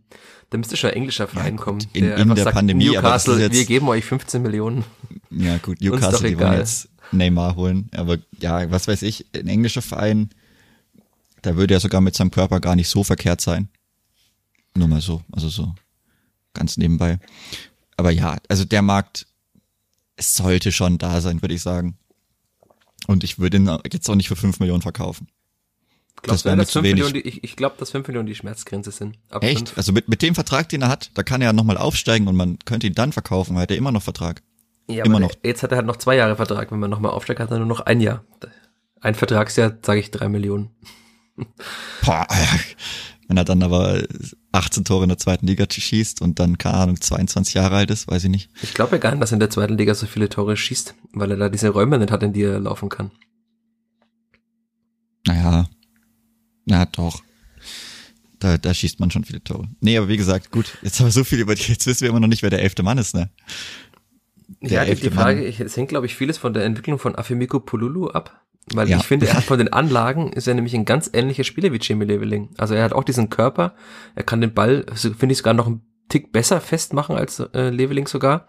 Aber die Geschwindigkeit hat er bislang halt noch gar nicht gezeigt, die man von ihm immer erwartet hat. Jetzt ist er leider mit der Corona-Infektion draußen, aber ich finde, er hat sehr viele gute Anlagen. Ich habe noch gar nicht viele Abschlüsse von ihm gesehen. Also im Training, wenn ich war, wurden selten Abschlüsse trainiert. Da würde jetzt mancher sagen, okay, das müssten sie vielleicht mal öfter machen. aber es also, ist auch immer nur das Dienstagstraining, ne? Ja, also. Na, Mittwoch war ich auch ab und zu schon, aber oh. die, die entscheidenden Einheiten sind dann immer unter Ausschluss der Öffentlichkeit, alles unter Ausschluss der drei Journalisten, die kommen. Und ja, also mir fehlt da noch ein bisschen das, äh, paar Spiele, die ich von ihm sehen muss, um zu wissen, ob er in der zweiten Liga auch spielen kann. Ich glaube, Stefan Leitl muss da noch mehr von ihm sehen, auch mal in Spielen. Also deswegen hätte ich jetzt gerne das Testspiel gegen Regensburg am Freitag gesehen. Ich bin leider, leider, habe ich mir das Wochenende mal freigenommen, weil es das einzige ist bis zum Saisonende, wo man noch mal frei nehmen kann. Verlängertes Wochenende. Aber also ich fand auch beim Testspiel in Ingolstadt, da, da hat er ja mit Dixon Abiyama im Sturm gespielt das äh, hat so gar nicht funktioniert mit den beiden zusammen irgendwie. Also die beiden bilden schon mal nicht das Sturmduo, würde ich mal so frei sein zu sagen für nächste Saison. Ja, also ich habe jetzt erstmal Polulo aufgestellt und wechselt Dixon Abiyama in das 60. Minute ein, einen klassischen Leveling-Auswechsler. Und dann, und dann bringt man noch Robin Kehr für Hagota in der 75. Ja, oder 78. Das kann durchaus sein, ja. Bei ihm muss man auch erstmal schauen, bei Robin Kerne, wie kommt er zurück? Wie zwei waren jetzt auch mehrere Verletzungen. Wird auch sehr, sehr interessant. Man, man kann ja auch sehen, wie es ein Spieler raushauen kann nach einer großen Verletzung. Da haben wir jetzt einen Linksverteidiger, der sich davon anscheinend immer noch nicht wirklich erholt hat. Ja. Also da bin ich auf jeden Fall sehr gespannt, wie er zurückkommt. Ich meine, natürlich ist er noch sehr, sehr jung, aber puh, hat auch schon einiges mitgemacht an Verletzungen und an Ausfallstagen. Ja, das ist, man kann halt schlecht mit ihm planen, ne? Das das Problem daran. Weil ich finde, wenn er gespielt hat in der zweiten Liga, gefühlt hat er ja zwei Tore in 15 Minuten geschossen, so viel wie er gespielt hat. Also ich fand, er hat mal ein Kopfballtor gemacht und einmal dieses gegen äh, Würzburg, wo er dem armen Würzburger Verteidiger, der gefühlt mit dem Gehstock gelaufen ist, aber einfach davon gerannt ist. Also die Geschwindigkeit, das ist halt, was dem Clipper jetzt in der Bundesliga fehlt, dass man für Umschaltsituationen schnelle Spieler hat. Also man hat Dixon Abiyama, aber der hat leider noch in keinem Bundesligaspiel gezeigt, dass er da auch spielen kann. Ist ja auch einfach ganz normal. Also bei dem Weg, den er hat, ist klar, dass irgendwann mal eine natürliche Grenze und auch mal ein Tief kommt. Aber wenn man halt quasi zwei schnelle Spieler hat, dann ist man nochmal variabler im Spiel. Und mir hat Robin Kerr bislang immer sehr gut gefallen. Auch im Training hat er sich gut rangekämpft gehabt, fand ich. Und dann kam leider diese Verletzung. Also das ist halt die Frage, wie lange der Körper den Leistungssport mitmacht. Das ist schade bei so einem jungen Spieler, aber er hatte auch schon mal Gutes, weil er hat äh, Tobi Raschel, äh, hat vor Tobi Raschel sehr positiv über das Klippblatt gesprochen und hat ihm den Wechsel nahegelegt. Zitat ja, Raschel, alle, er hat gesagt, dass alle in Fürth sehr freundlich sind. Ja, gut. okay, wenn das der ausschlaggebende Punkt war, dann nimmt man das natürlich mit. Aber das kennt man jetzt natürlich auch, ne? Ex-Spieler, die Leuten vorschwärmen, oder Wechsel nahelegen oder Leute, die da auch gern mit hinwechseln würden. Naja, kann man davon halten, was man will. Ja, vielleicht kommt auch auf die Seite drauf an, wo man steht, ne? Oder von ja. welcher Seite man das betrachtet, ob man der aufnehmende Verein ist oder der abgebende Verein. Ja. ja. Aber nee, ich denke, damit ist man auf jeden Fall sehr, sehr gut, wenn man überlegt, gut, man hätte jetzt einen Abiyama auf der Bank, man hätte einen Green auf der Bank, man hätte einen Jung auf der Bank, man hätte einen Care auf der Bank schon mal. Das ist schon nicht so verkehrt, würde ich sagen. Es wird ja auch noch ein, zwei Transfers geben im Sommer, nehme ich Eben, an. Ja, wenn man, man hat ja auch Geld eingenommen, auch von davor jetzt noch. Man wird einen Spieler verkaufen, man wird das erste Jahr mitnehmen. Ich denke, dass man Leveling verkauft bekommt. Ich denke, der schießt noch zwei Tore und dann kriegt man sein Geld auch noch dafür. Und, dann und vielleicht ich, reicht ja auch ein Transfer dann. Also bei, je nach Summe ja, reicht eben, ja das ein ist Transfer ja das, locker. Ja, das habe ich ja auch gemeint, also dass man Leveling dann eben verkauft und danach keinen Druck mehr hat dass man die Leute nochmal beisammenhalten kann und dann wirklich mit einer sehr, sehr, sehr guten Elf in die zweite Liga gehen kann. Also die Frage ist halt bei einigen Spielern dann, ob es irgendwann auch von den Spielern den, den Willen gibt zu wechseln. Also Christiansen zum Beispiel ist halt im besten Alter jetzt, er ist 25 und sein Vertrag geht bis 2023. Also mal, es wäre jetzt auch die einzige Möglichkeit, ihn nochmal zu verkaufen. Aber klar, also wenn halt dann, das war bei Anton Stach ja auch so, Anton Stach wollte zu Mainz wechseln, was man so hört. Und dann ist man halt als Verein irgendwann auch machtlos, wenn der Spieler sagt, ich will aber, ich will aber. Dann kann man natürlich sagen, bleib da. Dann ist die Unzufriedenheit aber groß beim Spieler wahrscheinlich. Also die Spieler haben halt einfach auch sehr viel Macht. Ja, wird spannend. Ich finde, Christiansen hat sich sehr identifiziert in dieser kurzen Zeit schon. Er hat äh, auch äh, ganz klar so eine Führungsrolle in der Mannschaft übernommen. Man sieht ihn ja auch immer wieder als den Spieler, der oft beim Schiedsrichter ist. Also so quasi so ein heimlicher Kapitän. Ich weiß nicht, wie sein Standing jetzt in der Mannschaft ist, aber das wird jetzt auch nicht allzu schlecht sein, nehme ich an. Also ist ja ein sehr angenehmer Mensch auch. Also ich finde, er wäre ein wichtiger Baustein, aber es kann natürlich trotzdem sein, dass er sagt, okay, ich habe jetzt, ich bin bei den abgefangenen Bällen im defensiven Mittelfeld der beste Spieler der Bundesliga. Ich würde auch gerne bei ja, Augsburg hat äh, mit Arne Meyer und so weiter und Dorsch Sechser, aber bei einem anderen Verein gerne spielen. Aber ich glaube auch, dass alle Spieler wissen, was sie an Stefan Neidl haben. Wenn Stefan Neidl ja, bleibt, das war ja auch der, der, der, Coach ist halt das, das große ja, Fragezeichen. Das ist halt eine große Variable. Also wenn Stefan Neidl geht, dann bin ich auch nicht mehr dabei, dass man, dass das eine Top-3-Mannschaft ist, weil einfach er das entscheidende Puzzleteil war in den letzten Jahren in dieser Entwicklung. Und ich wünsche mir, dass er bleibt. Ich wünsche mir auch, dass er noch viel länger bleibt. Und also rein, also einfach nur sportlich, aber halt auch menschlich. Ähm, von der Zusammenarbeit mit ihm ist es sehr angenehm. Und ja, also ich hätte gerne, dass er so einen, den Christian Streich in Fürth gibt. er hat ja schon geschwärmt von den Vorteilen, die der Standort Fürth hat, dass er sehr schnell heimfahren kann zur Familie, dass er auch mal dann nach dem Spiel Sonntag, also nach dem Samstagspiel nach Hause fährt, kann seinem einen Sohn beim Fußballspielen zuschauen in Ismaning, beim anderen in Ingolstadt. Also das liegt ja alles nahe, wenn er das jetzt beim HSV macht. Dann ist es schwieriger, mal schnell heimzufahren am Wochenende. Gut, ja. aber wer will halt mit dem HSV dauernd am Aufstieg scheitern, ne? Das ist auch eine andere Frage. Ja, vielleicht wechselt ja Felix Magath hin und schafft es dann auch, aber das würde jetzt so. zu weit führen. Oder Mark Fotheringham, das kann natürlich auch sein, der Co-Trainer. Ja, der ist jetzt erstmal Lieblingsmensch der Hertha-Fans. Ja, und äh, Lieblingsmensch der Twitter-Fans auch, weil er ja den einen Journalisten sehr hat auflaufen lassen in einer PK. Hast du es gesehen? Ja, das habe ich, den kurzen Ausschnitt habe ich gesehen, ja. Okay. Ja, Stefan Neidl hat mich auch auflaufen lassen in dieser PK, aber damit wir noch mal, würden wir nochmal zurückspringen zum Spiel und deswegen lassen wir das weg. du weißt, welche äh, Szene ich meine wahrscheinlich. Ja. Seine Aussage hat sogar in die Sammlung der Bundesligasprüche der Woche der deutschen Presseagentur geschafft. Fand ich nicht, nicht, nicht so lustig, aber okay. Ist ja auch mal schön. Christian Streich war da übrigens öfter vertreten, hat er einige äh, sehr gute Sprüche gehabt. Ja, dann würde ich sagen, wir haben jetzt über eine Stunde aufgenommen. Wollen wir noch über einen Moment der Woche sprechen oder wollen wir einfach sagen, wir machen jetzt Schluss? Ja, wir können ihn schon nochmal mal wieder, wieder beleben. Dann beleben wir ihn doch wieder. Diesmal fängst du an. Ich fange an, weil ich äh, am Sonntag, an. ich habe den Samstag äh, früh begonnen, habe äh, zwei Texte über das Kleeblatt geschrieben, habe mir nochmal ein paar Szenen angeschaut aus diesem Spiel, habe noch ein paar andere Dinge gemacht, die man so an, als Sportredakteur an einem Sonntag macht. Bin dann mit dem Fahrrad in den Stadtpark, äh, Stadtparkcafé geradelt, habe mir ein Brot geholt. Grüße an meine Freunde, damit die was zum Abendessen hat, weil äh, ich am Abend nach Höchstadt gefahren bin zum Oberliga Eishockey Playoffs. Höchstadt Alligators gegen die Tilburg Trappers aus den Niederlanden, was ja schon ganz witzig ist, weil das wäre ja wie wenn das Kleeblatt gegen AZ Alkmaar spielen würde oder gegen Ajax Amsterdam.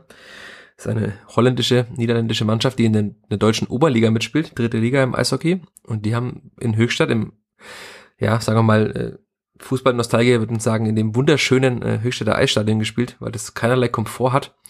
Und ich war schon lange nicht mehr beim Eishockey, ich war schon lange nicht mehr in Höchstadt, früher war ich da öfter mal. War ein schöner Abend, aber leider haben die Höchstadt Alligators zweimal böse Onkels im Stadion gespielt. Unter anderem nach dem Spiel sehr, sehr lange. Wir haben noch lange nicht genug, was mich dann auf der A3 bei der Heimfahrt äh, dazu gebracht hat, das ganze dieses Lied im Kopf zu haben, was ich sehr, sehr schlimm fand. Und jetzt ist der Ohrwurm wieder weg gewesen und in dem Moment, in dem ich drüber rede, muss ich wieder an böse Onkels denken. Jetzt politisch nicht ganz so meine Band und ja, äh, ich hoffe, dass beim Kleeblatt niemals die bösen Onkels im Stadion gespielt werden, aber da glaube ich, ist der Verein weit genug und auch die Fanszene etwas weiter als die in Höchstadt, um sowas zu verhindern. Aber jetzt bist du dran. Ja, ich hätte sogar noch eine Frage zu dem Moment der Woche. Hat äh, jemand einen Zahn Frage. verloren? Äh, das weiß ich nicht. Es gab aber in den ersten acht Minuten schon zwei Faustkämpfe. Also es kann gut sein, aber die Spieler sind natürlich auch etwas besser geschützt als beim Fußball. Sonst das wäre ja dann langweilig. Also ich kann mir vorstellen, dass der, der Torwart einige Schmerzen hat von Höchstadt heute, weil der also er wurde mehrmals sehr hart attackiert. In den Playoffs geht's ja auch immer um viel. Ja, einer der beiden Faustkämpfe ist auch daraus resultiert, dass äh, ein, Hö ein Höchstädter Spieler seinen Torhüter quasi rächen wollte, der zu hart angegangen wurde von einem, einem Tilburger. Und am Ende wurde er mit voller Wucht ins Tor gefahren, ist da voll hingekracht. Der Arzt war auf dem Eis. Also da denkt man immer, im Fußball ist manchmal sind manche Situationen hart, aber im Eishockey geht's da körperlich schon nochmal anders zu. Also ich glaube, der hat heute schon einige Schmerzen von der kleinen Zehe bis zum, naja, sagen wir mal, bis zur linken Schläfe wahrscheinlich hoch. Also, aber ich, es ist schön. Äh, es lohnt sich auch da mal hinzufahren. Also, die A3 ist nicht schön zu fahren. Das Problem ist, man könnte jetzt den ÖPNV empfehlen, aber es gibt keinen Bahnhof in Höchstadt. da muss man dann von Erlangen mit dem Bus hinfahren, was auch sehr weit ist. Also, wenn jemand ein E-Bike hat, vielleicht mit dem Fahrrad hinfahren, wenn man kein Auto fahren will. Nein, also es lohnt sich, aber es wird, glaube ich, in, bis in den, sagen wir mal, September, Oktober hinein keine Spiele wahrscheinlich geben in Höchstadt, weil sie jetzt 2 zu 0 zurücklegen in den Playoffs am Dienstag dann, wenn dieser Podcast auch ausgestrahlt wird, Dienstagabend in Tilburg ausscheiden werden. Punkt. Oder hast du noch weitere das. Fragen? Nö. Dann kommt noch mein Moment der Woche. Das ist das die Rückkehr der Formel 1 und die gute Performance vom Team Haas. Also das ganze Wochenende über. Allein schon, dass die, was die im Training geleistet haben. Das ah, Qualifying Entschuldigung, ich muss von Kevin Magnussen und die ersten Punkte seit weit über 500 Tagen. Ah. Ja, ist ja schön, wenn es offenbar diese Formel 1, ich werde es nie verstehen, hat sehr viele Fans, also auch bei uns in der Zeitung, wenn man so die Quoten im E-Paper anschaut, wird die immer sehr gut gelesen. Auch die TV-Quoten sind ja immer gut, es gibt sehr viele Menschen, die das begeistert. Ich werde es nie verstehen können, aber ist ja schön, wenn es dich begeistert. Schon, ja. Und Ferrari hat gewonnen, natürlich. Äh, nach gefühlt 400 Jahren habe ich gelesen, dass Ferrari mal wieder ein Formel 1 Rennen gewinnt. Das stimmt, das war auch äh, lang, lange her, ja. Gewinnt jetzt Formel 1 auch äh, die Konstrukteurswertung? Du meinst Ferrari? Experte. Äh, Ferrari, ja. Gewinnt Ferrari die Formel 1 Konstrukteurswertung? Nein, ich denke nicht. Sondern? Das ist jetzt eine sehr gute Frage, aber es könnte auf äh, Red Bull hinauslaufen. Ah, das darf man doch Auch wenn sagen. die jetzt natürlich null Punkte. Ach, die, die, im Form, in der Formel 1 nicht. Aber die, die haben jetzt natürlich null Renn, Punkte aus Bahrain mitgenommen. Okay. Ja, das ist natürlich denkbar ungünstiger Start. Die haben in den letzten fünf Runden noch beide Autos verloren. Aber kann man das gerade Bahrain, heißt ja, glaube ich, Bahrain, Ja. äh, ansprichst, kann man das guten Gewissens schauen, als Mensch, der kritisiert, dass Fußball in Katar stattfindet, dass das dann in einem jetzt auch nicht so politisch äh, coolen Staat stattfindet. Tja, das muss dann jeder für sich selber entscheiden. Aber die Formel 1 wird es mit 10% E10. Super, das kostet dann äh, an der Tankstelle vier Cent weniger. Ja, Das, da wird also, schon mal der ökologische Fußabdruck minimiert. wahrscheinlich sind dann die Silberpfeile und Red Bull mit E10 gefahren, weil es angeblich ja äh, für die Leistung nicht so gut ist. Ja, das, also nee. Die sind wahrscheinlich mit Ich glaub, 15, da lag- 15 Prozent E10 gefahren. Aber die, bei, die, bei Red Bull, um das jetzt so abzuschließen, da war es sogar so, dass die, ich glaube bei Verstappen oder so, müsste Dr. Helmut Marko am Ende gesagt haben, die nur noch einen Liter Sprit im Tank hatten. Und die haben ja ordentlich große Tanks, ne? Also da hat einiges nicht so gut funktioniert. Tja. Ein Liter Sprit noch im Tank haben wir jetzt auch noch, glaube ich, wir beide. Wir haben so viel geredet. Meine Wasserflasche neben mir ist auch leer. Ich merke schon, dass meine Stimme wie oft am Morgen langsam nachlässt. Ich habe es diesmal geschafft ohne lauten Räusperer, glaube ich. Ich würde sagen, wir machen diesen Podcast zu, wir machen diesen Spieltag zu und damit verabschieden wir uns beide in eine Länderspielpause. Auch dieser Podcast verabschiedet sich in die Länderspielpause. Vielen Dank all euch Hörerinnen und Hörern fürs Zuhören. Vielen Dank dir, Chris, fürs dabei sein. Dankeschön. Danke, dass ich dabei sein durfte. Du machst auch Länderspielpause, nehme ich an. Ja. Was, was machst du in der Länderspielpause, wenn kein Fußball ansteht? Ach so, ja gut. Die Frage ist natürlich, ähm, ob man zum Testspiel gehen kann und wo es überhaupt ist. Das weiß ich jetzt findet in. Regensburg statt?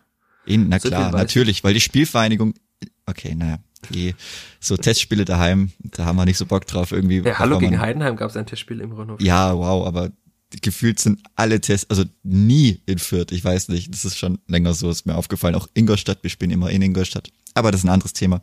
Gut, dann werde ich dem Spiel wahrscheinlich auch nicht beiwohnen, dann mache ich wohl wirklich mal Fußballpause. Die Formel 1 fährt die am kommenden Wochenende? Nein.